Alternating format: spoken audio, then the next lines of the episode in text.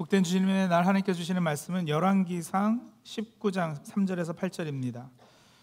열왕기상 19장 3절에서 8절 우리 한 절씩 교독식으로 읽고 8절은 다 함께 읽겠습니다.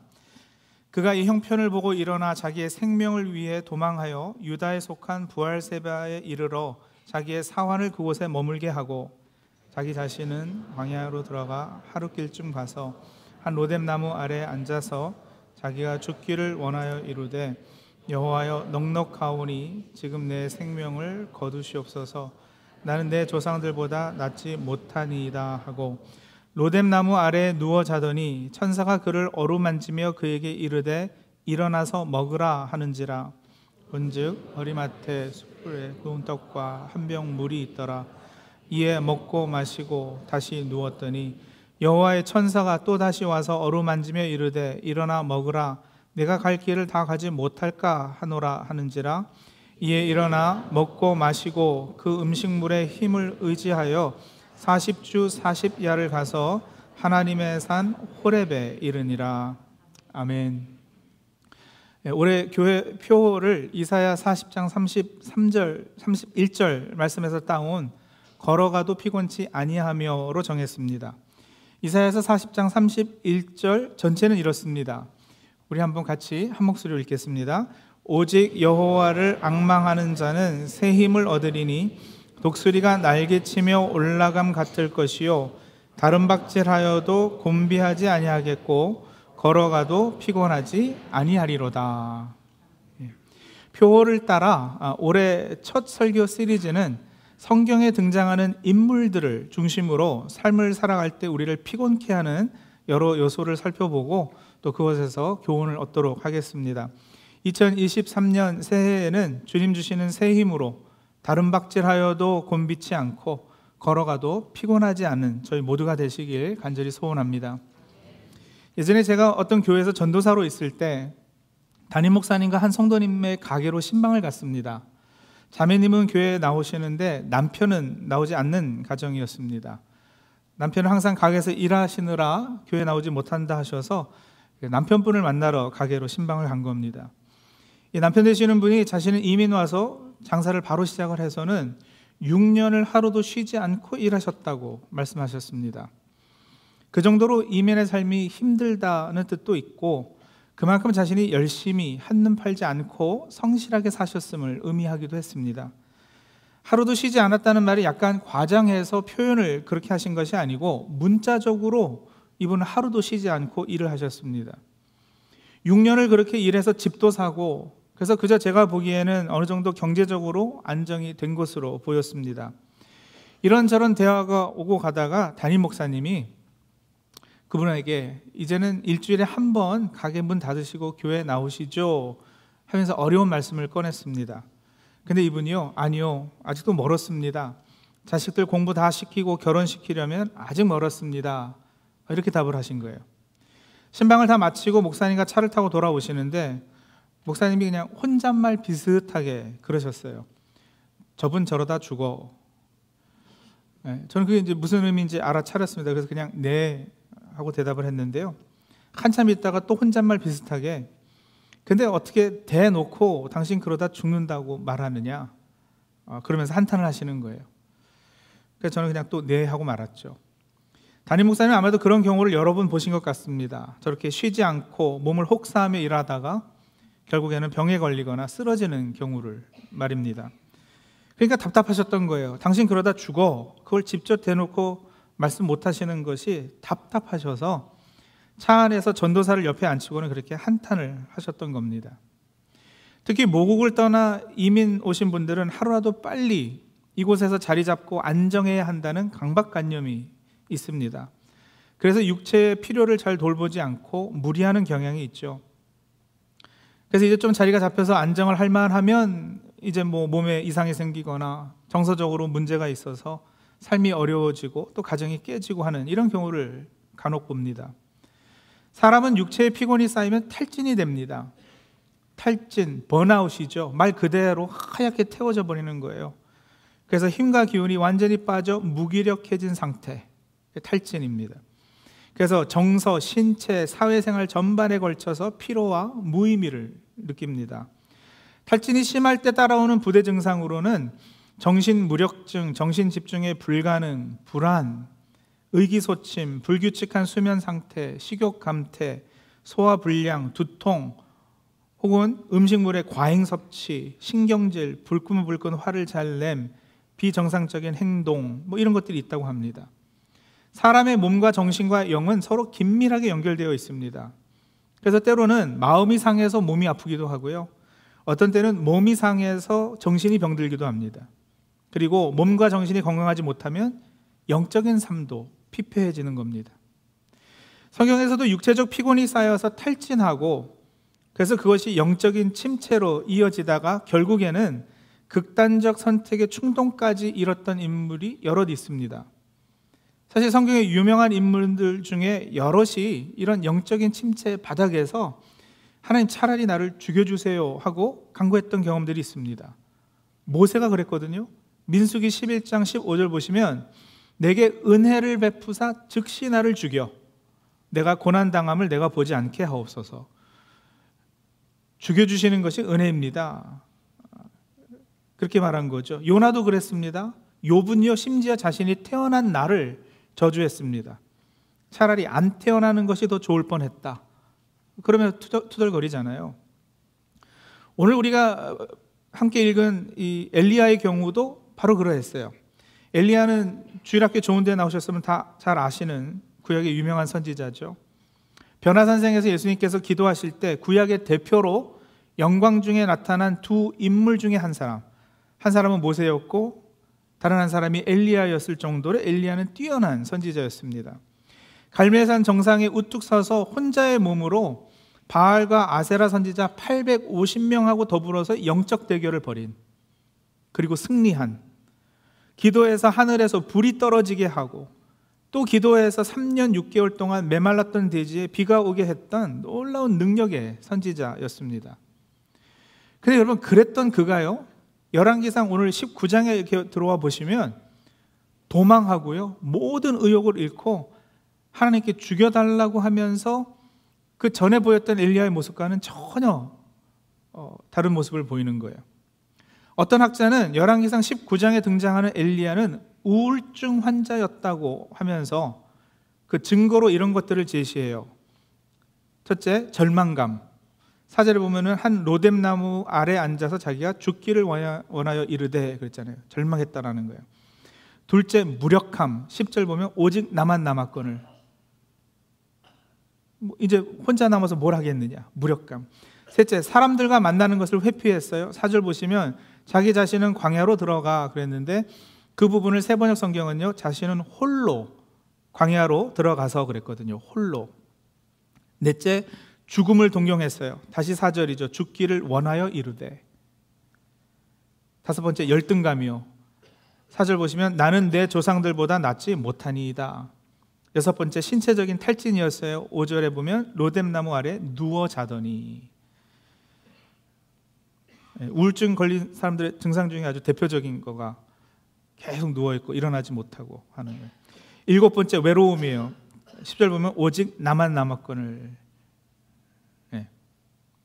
그리고 여러분 엘리야가 이런 여러 부정적인 감정에 시달리게 된 근본 원인이 바로 육체적 피로였다. 이렇게 이제 주장하는 겁니다. 육체적 피로였다. 열왕기상 18장에서 벌어진 갈멜산에서의 대결에서부터 19장에 이어지기까지 엘리야 선지자의 육체적 활동을 살펴보면 정말 놀라지 않을 수가 없습니다. 자, 바알 선지자하고 자들하고 대결하는 날 엘리야 선지자는 아침부터 갈멜산에 오르거든요. 산에 오르는 것부터가 육체적으로 힘든 일입니다. 산에 올라서 18장 29절에 보시면 정오가 지날 때까지 바알 선지자들이 하는 것을 지켜보고 있다가 드디어 자기 차례가 돼서는 30절 보시면요. 그가 무너진 여호와의 제단을 수축하되 제단을 고쳐 쌓았어요. 32절이요. 그 돌로 제단을 쌓고 그러니까 돌을 들어다 옮겨서 쌓지 않았겠어요? 그리고 재단을 돌아가면서 곡식 종자 두 수화를 들 만한 도랑을 만들고 그 재단을 삥 둘러서 도랑을 팠다라는 거예요. 33절 또 나무를 버리고 뭐 나, 무는 도끼질해서 버리지 않았겠어요? 송아지의 각을 떠서 나무 위에 놓고 여러분 송아지 각을 떠는 거 이거 아무나 못 합니다. 각 떠는 거 어떻게 하는 건 이제 아시죠? 소, 송아지 한 마리를 해체하는 거예요 칼로 마디마디 다 자르고 살을 다 도려내고 각을 뜬단 말이에요.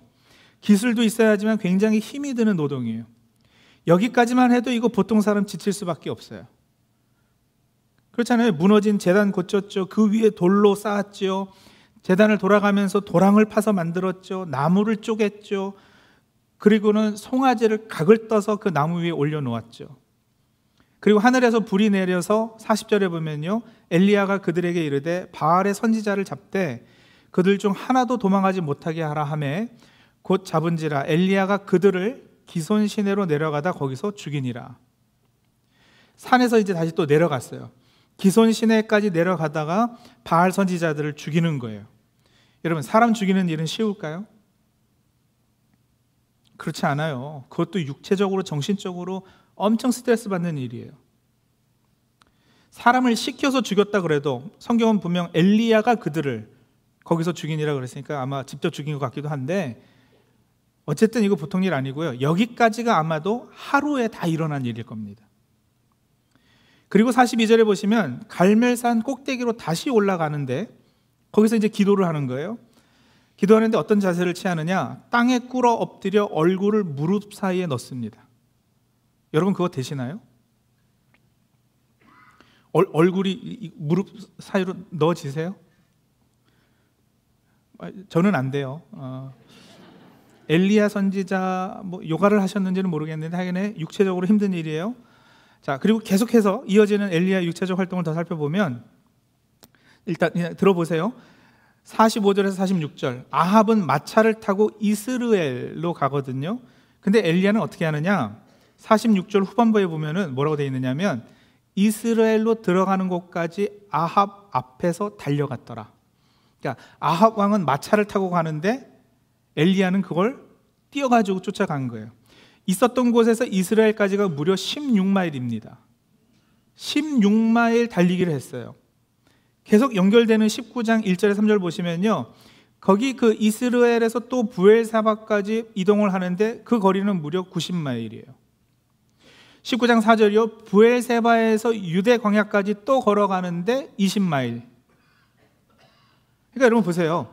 엘리야 선지자는 아주 짧은 기간 안에 상상이 가지 않을 정도로 무리한 육체적 활동을 하는 겁니다. 그렇게 무리하다 보니까 탈진하는 거죠. 몸을 돌보지 않고 무리해서 탈진하게 되니까 여러분 더 심각한 문제는 뭐냐? 분별력을 잃게 됐다라는 거예요. 자기 연민에 빠지게 되고요. 이게 다 지금 연결되는 일들이거든요. 그래서 19장 10절에 보면 뭐라고 합니까?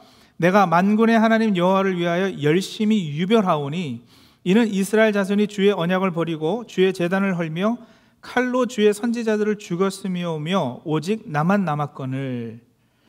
자, 여러분 이 말이 사실일까요? 이 주장이 사실이에요? 특히 마지막에 오직 나만 남았거늘. 이거 사실이에요? 아니에요. 이거 착각이에요. 분별력이 흐려지니까 이런 착각을 하는 거예요. 자기 중심적인 포커스가 생기고요. 19장 18에 내려가 보면 하나님께서 7천 명의 바알에게 무릎을 꿇지 아니한 선지자들 남기셨다 그랬어요. 엘리야가 이걸 모르고 한 이야기일 수 있죠. 근데 7천 명에 대해서 정말 모르고 있었다 하더라도 적어도 18장 13절에 보면 선지자 오바댜가 조금 전에 엘리야를 만났을 때 뭐라고 엘리야에게 따지면서 말했냐면 이세벨이 여호와의 선지자들을 죽일 때에 내가 여호와의 선지자 중에 100명을 50명씩 굴에 숨기고 떡과 물로 먹인 일이 내 주께 들리지 아니하였나이까? 7천 명에 대해서는 몰랐어도 선지자 오베아다가 숨겼던 100명에 대해서는 분명 들었잖아요. 대놓고 들었다고요. 그런데도 자기 혼자만 남았다고 자기만 열심히 유별하다고 그러는 거예요.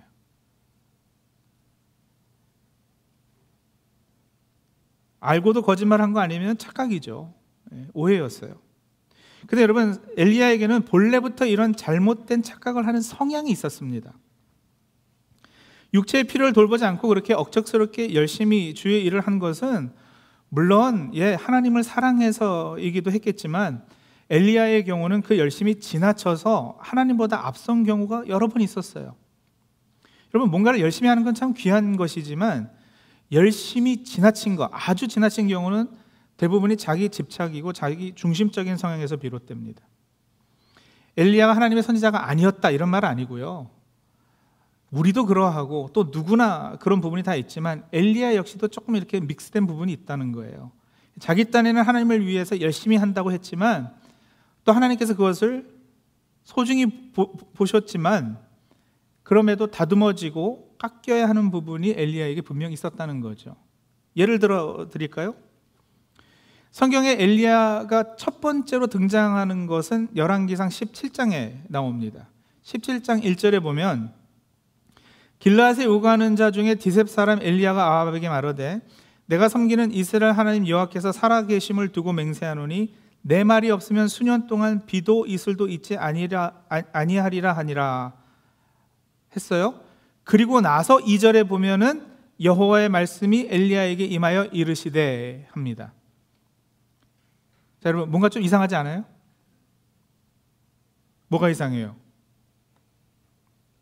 순서가 바뀌었잖아요. 구약에서 선지자의 출현은 항상 여호와의 말씀이 누구에게 임하여 이르시되라는 공식이 먼저 나오고 그 후에 그 말씀에 순, 순종하는 선지자의 활약상이 나타나는 거예요. 근데 엘리야의 경우는 순서가 바뀌었어요. 자기가 먼저 나서서 일을 저지르고 그리고 2절 가서야 여호와의 말씀이 엘리야에게 임하여 이르시되 이게 나오는 거예요. 무슨 말이에요? 여호와의 말씀이 임하기 전에 엘리야가 앞서서 일을 저질러 버린 거죠. 하나님 입장이 곤란하셨을 거예요. 선지자가 여호와 이름으로 선포한 것을 안 들어줄 수는 없으시고 그렇다고 엘리야가 계속 이렇게 하나님보다 앞서는 것을 두고 보실 수도 없고 그래서 여러분 하나님께서 그러시는 거죠. 너 아직 훈련이 덜 됐다. 근데 왜 이렇게 먼저 나서고 그러냐? 네가 아합에게 선포한 것은 뭐 안 들어줄 수 없어서 들어주겠지만 그러나 너는 훈련을 조금 더 받아야 되겠다. 해가지고 여러분 그 2절에 엘리야에게 여호와의 말씀이 임하여 이르시되 하고서는 주어진 첫 임무가 뭐냐면은 그리치네가에 가서 숨으라는 거예요. 그곳에서 까마귀들이 가져다 주는 떡과 고기를 먹음으로써 온전히 하나님께만 의지하는 훈련을 받게 하시는 거죠. 그릿은 히브리어로 단절이란 뜻이거든요. 외부 세계와 완전히 끊어지고 단절된 채 하나님께서만 공급해 주시는 것으로 먹고 사는 훈련. 하나님만 의지하는 훈련을 받게 하시는 거예요. 그리고 17장 8절에 보면 다시 여호와의 말씀이 엘리야에게 임하여 이르시되 이 구절이 나와요. 예, 두 번째 그 공식이 나오는데 그리고 나서 주어진 임무는 또 뭐냐? 시돈에 속한 사르밧의 가부에 가서 사르밧은 도가니 용광로라는 뜻인데 거기서 엘리야는 용광로에 달구어지듯 믿음을 더 단단하게 하는 훈련을 받게 되는 거죠. 여러분 이거는 좀 약간 딴 얘기인데요. 사르밧 나오잖아요. 여기 사르밧. 이게 우리 동네 바로 여기 그 프랭클린 타운십 서머셋 옆에 붙어 있는 타운 이름인 거 아시죠? 어, 이게 이제 우리말로는 사르밧으로 번역되어 있는데 영어로 이렇게 굴리면 제라페트 이렇게 되거든요. 제라페트. 그러니까 어, 이게 287번 엑세트 12번 나가면 바로 있는 그 조그만 동네인데요. 그 동네 이름이 이, 이 구절에서 유래한 거예요. 제라페트. 성경에 나오는 지명이 동네 이름이라 제가 궁금해서 찾아봤어요. 어, 무슨 이유가 있겠지. 그랬더니 한 120년 전에 이 거기 땅을 가지고 있었던 농부가 엘마 와이시라는 당시 감리교에서 첫 여성 비숍으로 임명받은 분에게 땅을 도네이션을 했어요. 거기 학교도 짓고 교회도 짓고 지금도 여러분 거기 가면은 Pillar of Fire Ministry라고 있어요. Pillar of Fire Ministry. 그러니까 큰 땅에 건물이 여러 개 있어서 지금도 운영이 되고 있는데 엘리야와 사르밧의 과부, 과부 이야기에서 엘마 와이 여사가 자신의 목회에 대한 영감을 받아서 그 타운 이름을 사르밧이라 사라페스라 졌다 이렇게 써 있더라고요. 그냥 아시라고요. 네. 자, 하여간 엘리야는요 성경의 첫 등장도 그랬지만 이렇게 훈련을 받고 나서도 끝 끝까지 자신의 열심히 앞서는 성향, 이걸 다 버리지는 못했어요. 그래서 내가 이렇게 열심히 바알 선지자들도 다 죽이고 하면 좀 세상이 뒤집히고 그래야 하는 거 아닌가? 근데 지금 이게 뭐야? 이세벨은 여전히 나를 죽인다고 협박하고 여러분 갈멜산에서 그 큰 승리를 맛보고 내려왔는데 이세벨은 오히려 엘리야 죽인다고 막 협박하고 그랬잖아요. 그러니까 바뀐 게 하나도 없으니까 절망하는 거예요. 엘리야는 크고 강한 바람같이 지진같이 불같이 하나님께서 막 스펙타큘러하고 판타스틱하고 스폴 내추럴하게 역사하기를 기대했는데 아니요. 열왕기상 19장 12절 아시죠? 하나님은 강한 바람, 지진, 불 가운데도 계시지 아니하더니 불 후에 뭐요? 세미한 소리요. 세미한 소리 가운데 계셨어요. sound of silence라고 그랬거든요. sound of silence가 어떤 sound일까? 저는 잘 모르겠어요. 근데 거기서 하나님의 음성이 들리는 바알 선지자를 다 죽이고 아합과 이세벨 몰아내고 종교 개혁을 이루고 정치적 개혁을 이루어서 나라가 막 뒤집어지고 이렇게 막 강한 바람, 지진, 불의 역사를 기대했는데 그러면서 열심히 유별하게 하나님보다 앞서서 행하기도 했는데 결국 세미한 소리로 들리는 하나님의 음성으로 엘리야가 깨집니다. 성도님들, 우리가 이제 2023년 새해를 시작했습니다. 새해 초에 항상 우리는 내 삶 가운데 또 우리 교회에 하나님께서 크고 강한 바람같이, 지진같이, 불같이 아주 스펙타큘러하게 역사하시기를 내심 바라죠. 빨리 부자도 되고, 빨리 이민생활 안정도 하고, 교회도 빨리 쑥쑥 부흥하고, 뭔가 막 폭발하고 가시적인 그런 성공을 이루고 싶고, 그래서 우리는 하나님의 계획보다 자꾸 앞서기도 하고 내 열심으로 바쁘게 살려 하고 그래서 쉬지 않고 일하고 육체의 필요도 돌보지 않고 뛰는 겁니다. 근데 그, 그런 성향이 다분한 우리기 때문에 여러분 엘리야의 교훈을 배우셔야 돼요. 분명 그러다간 피곤해지실 거예요. 그리고 번아웃 됩니다. 그리고 그거는 필연적으로 영적으로 다운되는 일을 만들어내고야 말 거예요. 그리고 그 자리에서는 늘 불평하고 불만하잖아요. 뭔가 손해본 듯한 피의식이 생기는 거예요. 에이씨, 맨날 나 혼자 열심히 해봐야 아무 소용도 없어. 자식들 그렇게 빨래 해주고 밥 해주고 키워놔도 다 소용없어. 열심히 벌어서 학원도 보내고 대학도 보내고 장가 보내놨더니 전화도 안 하고 고생하고 남편 뒷바라지 했더니 나는 여기 쑤시고 저기 쑤신데 자기는 혼자만 놀러 다니고 아이고 억울해라. 남편은 남편대로 가정 먹여 살리느라고 뼈 빠지게 평생 일했는데 아내와 가족이 존중도 안 해주고 대우도 잘 안 해주고 무시하는 것 같아서 마음에 상처가 있고 그럼 삶이 피곤하잖아요. 교회에서도 마찬가지예요. 자신은 열심히 하는데 알아주는 사람도 없고 인정도 안 해주고 칭찬은 고래도 춤추게 한다는데 뭐 열심히 해도 칭찬 한마디 없고 말이죠. 우리 부서만 제대로 후원 안 해주는 것 같고 그래서 뭐라 그래요? 주님, 나는 열심히 유별하오니. 주님, 나만 혼자 남았습니다. 나는 열심히 하는데 쟤네들은 맨날 놀고 있어요. 성도들, 이런 불평이 입에서 흘러나오면 벌써 신앙이 병들어 있다는 신호입니다.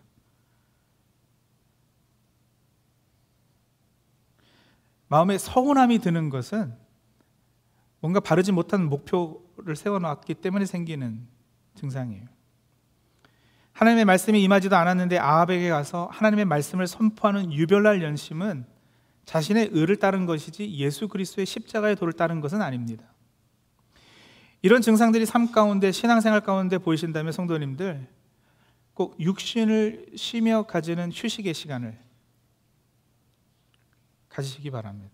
장사도 중요하고 빨리 이민의 삶의 안정을 찾는 것, 경제적으로 넉넉해지는 것 중요하겠지만 육체의 필요를 돌보지 않으면 그거 다 무너집니다.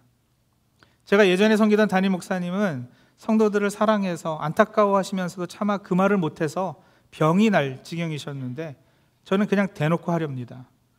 성도님들 그러다 큰일 납니다. 지금 건강하니까 몇 년 그렇게 안 쉬고 일하셔도 될 것 같죠.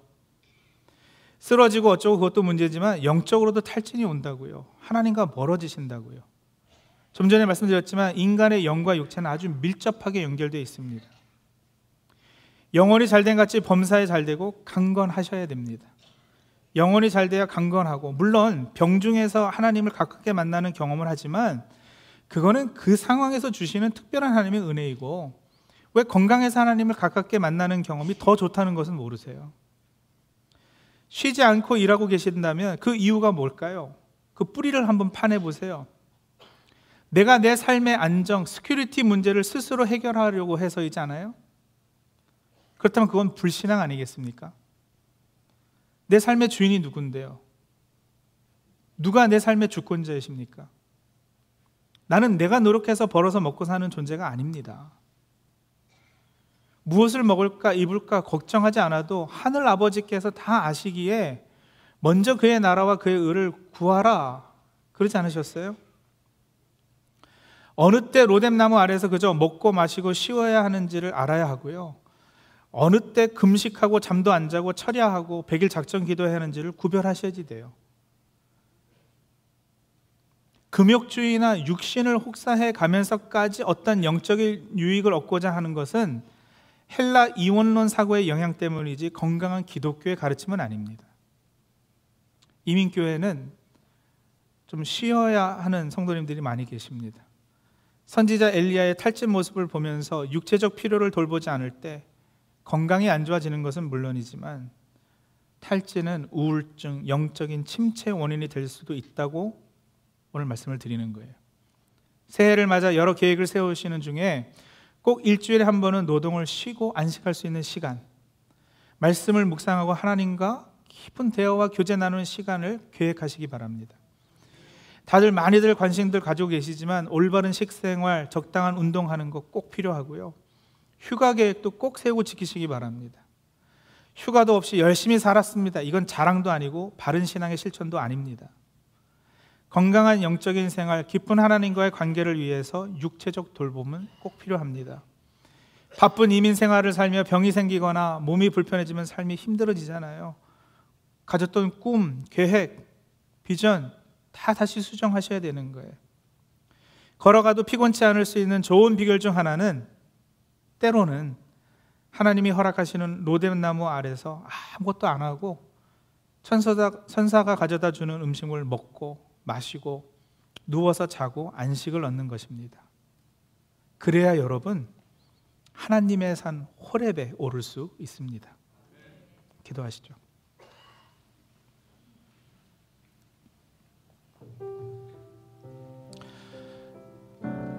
성도님들의 삶을 한번 깊이 들여다보세요. 왜 쉼 없이 일하고 계십니까? 왜 휴가도 없이 제대로 쉬지 못하고 계속 그렇게 뛰어오셨어요?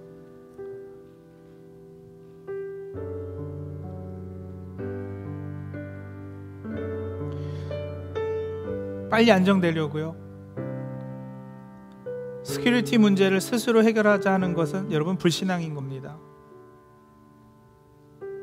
왜 하나님보다 때로는 앞서고 왜 열심히 유별한지 그 뿌리를 한번 파보자는 거예요. 몸을 돌보고 안식을 누리자는 것하고 게을러지자는 것하고는 근본적으로 다른 영역의 것입니다. 게을러지자는 것이 아니고요. 주님 안에서 쉼을 얻자는 거예요.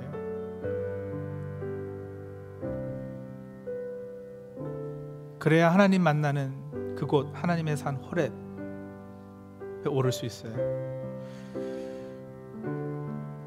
자, 성도님들 왜 그렇게 쉼없이 일했는지 그 근본 원인을 한번 살펴보시고요. 그래서 그 부분들 하나님 앞에 내려놓고 십자가 밑에 내려놓고 어, 새로운 결단이 필요하시면 네, 주님 도와달라 기도하시고요. 어, 지금 이 자리에도 로뎀나무 아래서 좀 쉬셔야 되는 분들 많이 계시죠.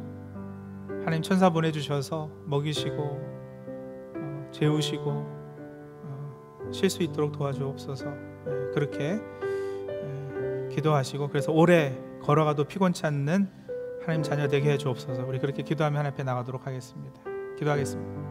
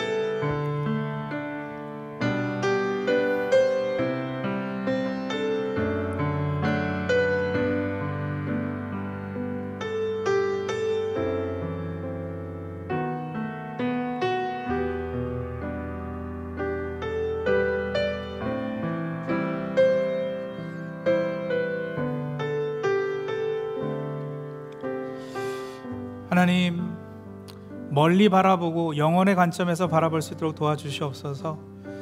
우리는 천국을 약속받은 사람들입니다. 부활을 약속받은 사람들입니다. 그저 얼마 되지 않는 내 노후를 위해 불안함으로 내 스스로 security 문제를 해결하려고 그렇게 열심이지 않도록 주님 도와주시옵소서. 하나님보다 앞서지 않게 도와주시옵소서.